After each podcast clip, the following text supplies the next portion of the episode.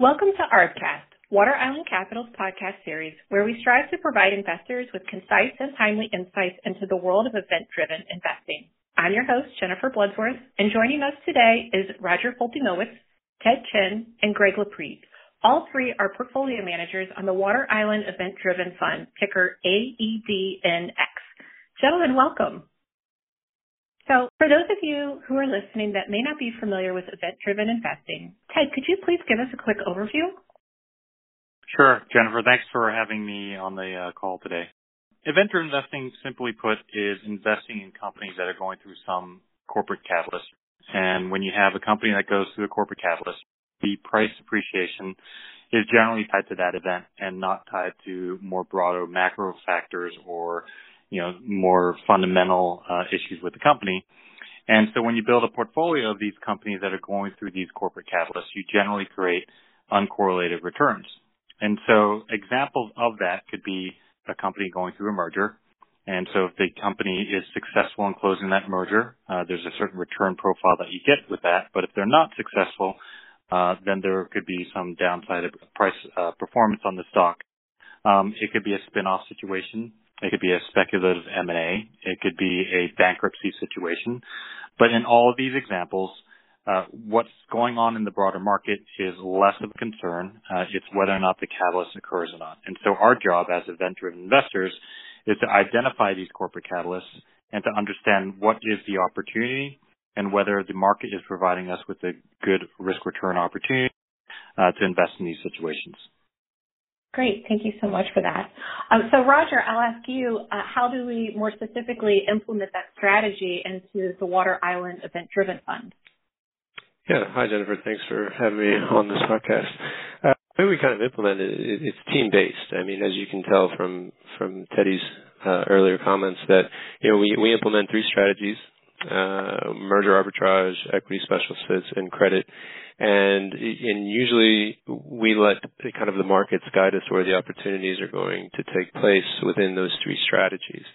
And so, just as a, as a good example, February and March, uh, we witnessed a significant dislocation and volatility, and, and usually in those time periods, uh, the merger arb portfolio is is probably the best place to to invest in those moments because of the hard catalyst uh, aspect of it. And then also, uh, once the liquidity event uh, has subsided, the merger arb uh, spectrum is the is the fastest to bounce back. And so, you know, as as we go through the the webs and flows of of the market in general, we have a constant conversation between the teams of where the opportunities are. And so when you come out of a volatile period of February and March, you know, we'll have a discussion within the team to to kind of see where where is the trend going to go, and that's where Ted might suggest, hey, I think you know everything that was uh, kind of put on hold in regards to potential transactions that were, you know, kind of spoken about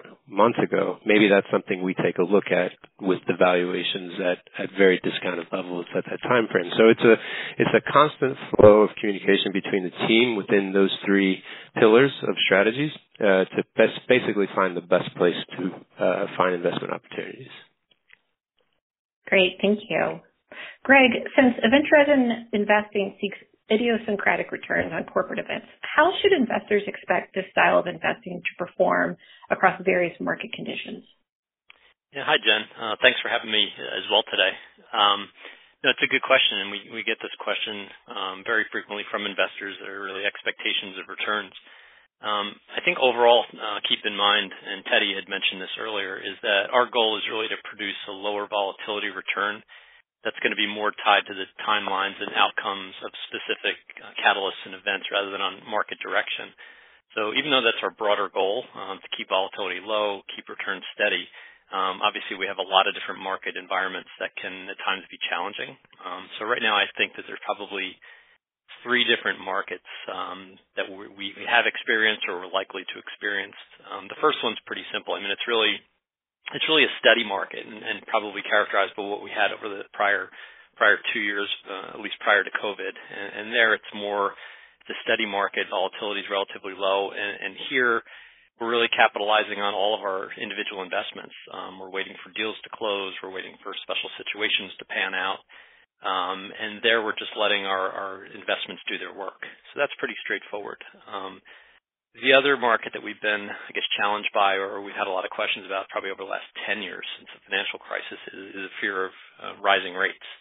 And so here, the fund, I think, does a pretty good job of challenging or, or addressing that problem, because the fund, because of its merger arb exposure in particular, uh, has a lot of short duration investments. And so as rates are rising and our deals are closing, we're receiving cash for those deals, or we're collapsing the deals the stock deals, and once we get paid, we can then deploy at whatever the spread environment is that time. So those two those two markets, steady markets, rising rate markets, I think the fund does a pretty good job um, of of letting the investments, as I say, just do their work. Um, of course, then the, the the one that everybody thinks about, and the one that we all uh, don't like going through, are, are volatile markets. So if you go back to you know certainly um, the first quarter of, of this year and some other periods over the last 10 years, when there's been extreme volatility, um, during during these markets, you know, the fund has, uh, particularly this year, held up pretty well. And yes, spreads will widen out, and some of our investments will trade down with the market. Um, but because we have these spread trades that bounce back quickly, and because we have special situations that are hedged for the most part, um, we have less volatility, uh, and the hedging that we do puts us in a position really to capitalize on on the market opportunities that Roger had talked about, really across our, our skill sets. And, and I think even though the market was so volatile in the first quarter, um, you know, the fund was down uh, 2.8%, I believe. And if you compare that to the S&P being down 20, and I think the Russell was down about 30% during that period, you know, it held up really well. Um, but I think what's important is to keep in mind that the hedging that we do and the types of situations we're in, we always want to be in a strong position to kind of bounce back from a down market. And so we did redeploy during during March and April, and during the second quarter, you know, the fund bounced back to um, over six percent. So I think that's really um, how we look at uh, how we look at the, uh, how the fund should should perform in different markets, and and hopefully we can follow through in the future with that type of um, performance. Thank you, Greg. Um, my next question I'll direct to each of you. Maybe each of you can touch on this within your area of expertise. But looking at the current landscape and beyond, what are you seeing as opportunities for event-driven investing? And what are some of the themes impacting your investment decisions? Roger, why don't we start with you? Sure. Uh, kind of the the major major kind of thing that we're excited about on the on the merger arb landscape is is kind of we're entering this phase of opportunistic transactions, and you know when I when I mean opportun- to be opportunistic, it, it, could be as easy as a company that was trading, uh, you know, fifty dollars uh, before COVID hit is being bought is being bought out at you know ten fifteen dollars a share, right? So that just that price discrepancy alone is is opportunistic, and so you know just to uh, to have a better example, Noble uh, Energy is being bought out by Chevron. Uh, Noble used to be a stock that used to trade near twenty five, twenty six dollars before uh, COVID hit, and uh, they're being bought out by Chevron, you know, in a in a in a range of eight to ten dollars a share. So in our minds, that's that's highly opportunistic, right? It's taking advantage of a company while it, it's been beaten up by the by the COVID environment. And so, what gets us excited is that, especially what we witnessed in 2000, the transition from 2008 to 2009, is that um, some of these transactions could be contested right? So that's uh, competitive bidding uh, occurs in these types of situations because you know an, another peer can evaluate uh, the situation and just say, hey, you know what? I think Noble Energy is uh, you know worth thirteen or fourteen dollars a share, right? So I'm going to compete for this asset. So that competition uh, drives alpha for us, and you know after experiencing uh, the transition from 08 to 09, that that that explained a, a pretty significant portion of our alpha uh, during that time period where 2009 was one of our was was one of our best years.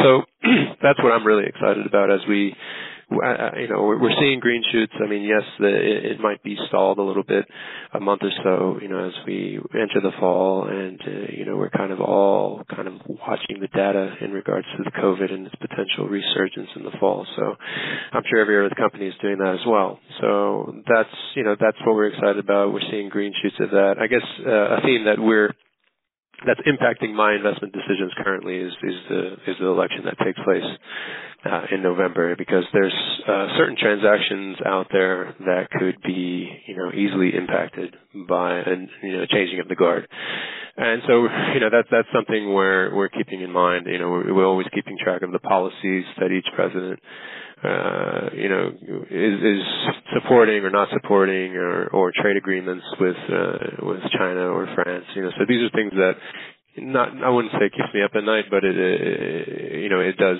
um, kind of, halt my uh, conviction on, on certain names. So, in my standpoint, that's what we're keeping an eye on as a team and how it impacts uh, the rest of our M&A landscape.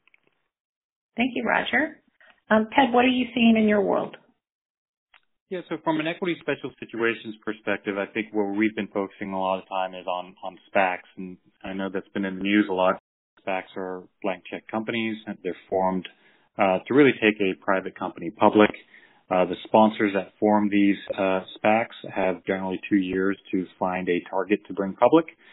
And the really interesting thing about a SPAC product is when you get invested in a SPAC, you as a shareholder have the option to redeem for all of your invested cash if you don't like the company that they're taking uh, public. And so, uh, as an investor in a SPAC, you will generally make a call it a two percent spread above Treasuries. Uh, obviously, risk-free rates uh, effectively zero now, so you're making a two percent annualized return, but you're effectively getting paid uh, for the option to look at what this company could be. And What's interesting is in the last 12 year, uh, 12 months, the quality, uh, the number and the quality of companies that are coming out of a SPAC process has been significantly higher and, and, and better. And a large part of that due to the broader environment. Um, I think when you have a volatile market environment, the traditional IPO route has become less certain, especially given the, the timing and the duration to go through a traditional IPO route.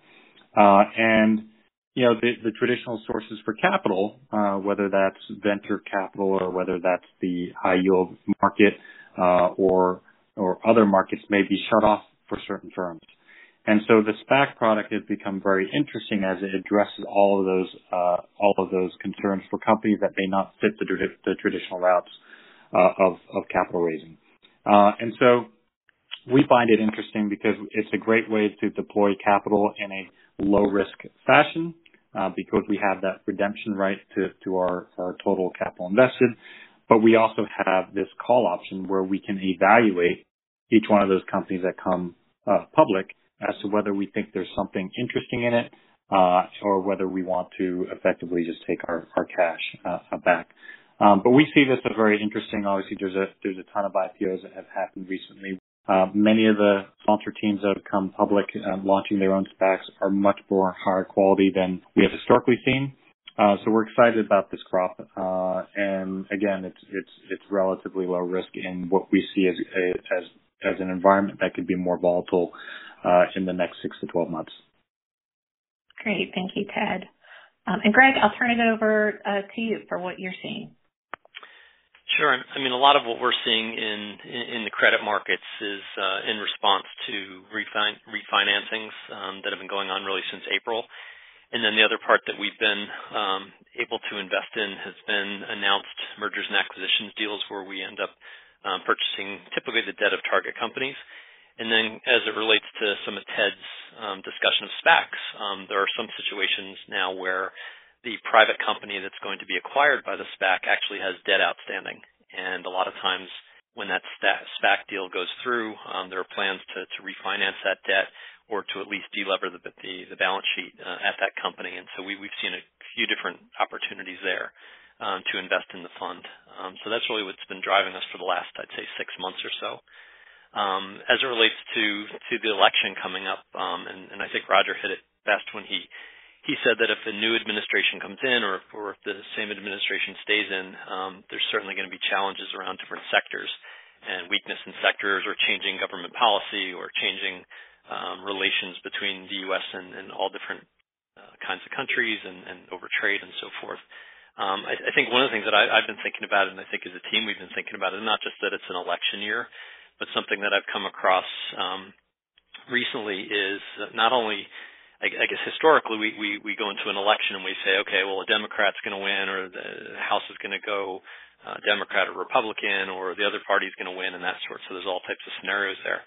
So it, it tends to be somewhat binary. Um, this year, what I'm hearing more of is that there's there's an increased likelihood that we're going to have an additional scenario, and that is uh, effectively that there's going to be a contested election.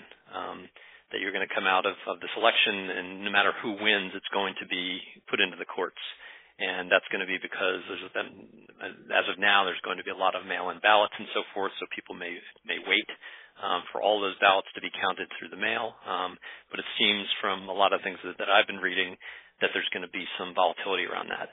And the only real benchmark we have, I understand that in 2000, I guess when we had um, with Bush and Gore with the uh, the election there. Um, apparently, the, the market was down during that time uh, time frame by seven percent. I guess from the day of the election till when when Gore finally conceded. I guess a week or two later, um, following lawsuits. So that's something that that we are keeping our eyes on, and I think we have to be prepared not just that you know one candidate wins or another candidate wins, but there's probably going to be an additional some additional market volatility. So I, I think you know the fund is probably pretty well um, set up for that, um, given that we can be opportunistic. Um, we can keep our eyes uh, on the names that might concern us, um, put in hedges and so forth. Um, but it is something that we're going to watch closely. Great. Uh, thank, thank you to all three of you for those comments.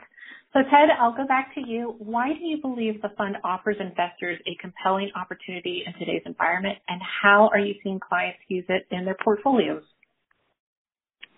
So I think I'll just go back to, to what Greg just mentioned, which is the environment that we're in today and sort of the, the forward looking three to six months and the expectation around what we could see in the market and the volatility in the market. And, know, when we created the, uh, the, the Water Island Event Driven Fund, the, the whole concept was we wanted to have a vehicle that could demonstrate the other skill sets and, and, and investing experience that we have within the firm beyond just merger arbitrage. And it wasn't just about the experience that we could show, but it was about developing a vehicle that could go through the entire market cycle and have opportunities for us to allocate capital to.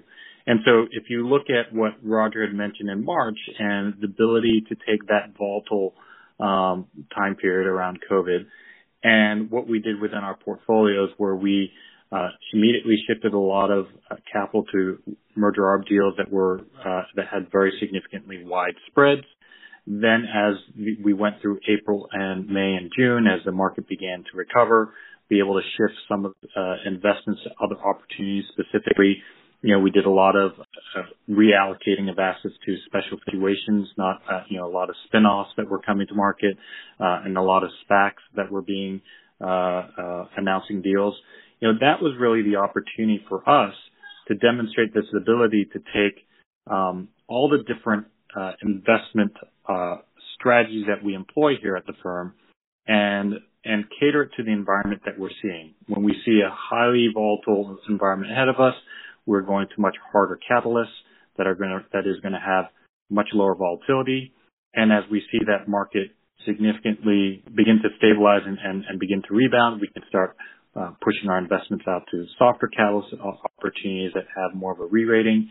Uh, and it's really that flexibility. And so again, going back to what Greg mentioned in terms of the outlook for the next three to, to, to six months and where we think about volatility and where the, the equity markets are today, you know, we see this as an opportunity to have a vehicle that can manage the risks when we have a significant market pullback but then be able to deploy that capital to interesting opportunities that it, that will take advantage when the market stabilizes and rebounds.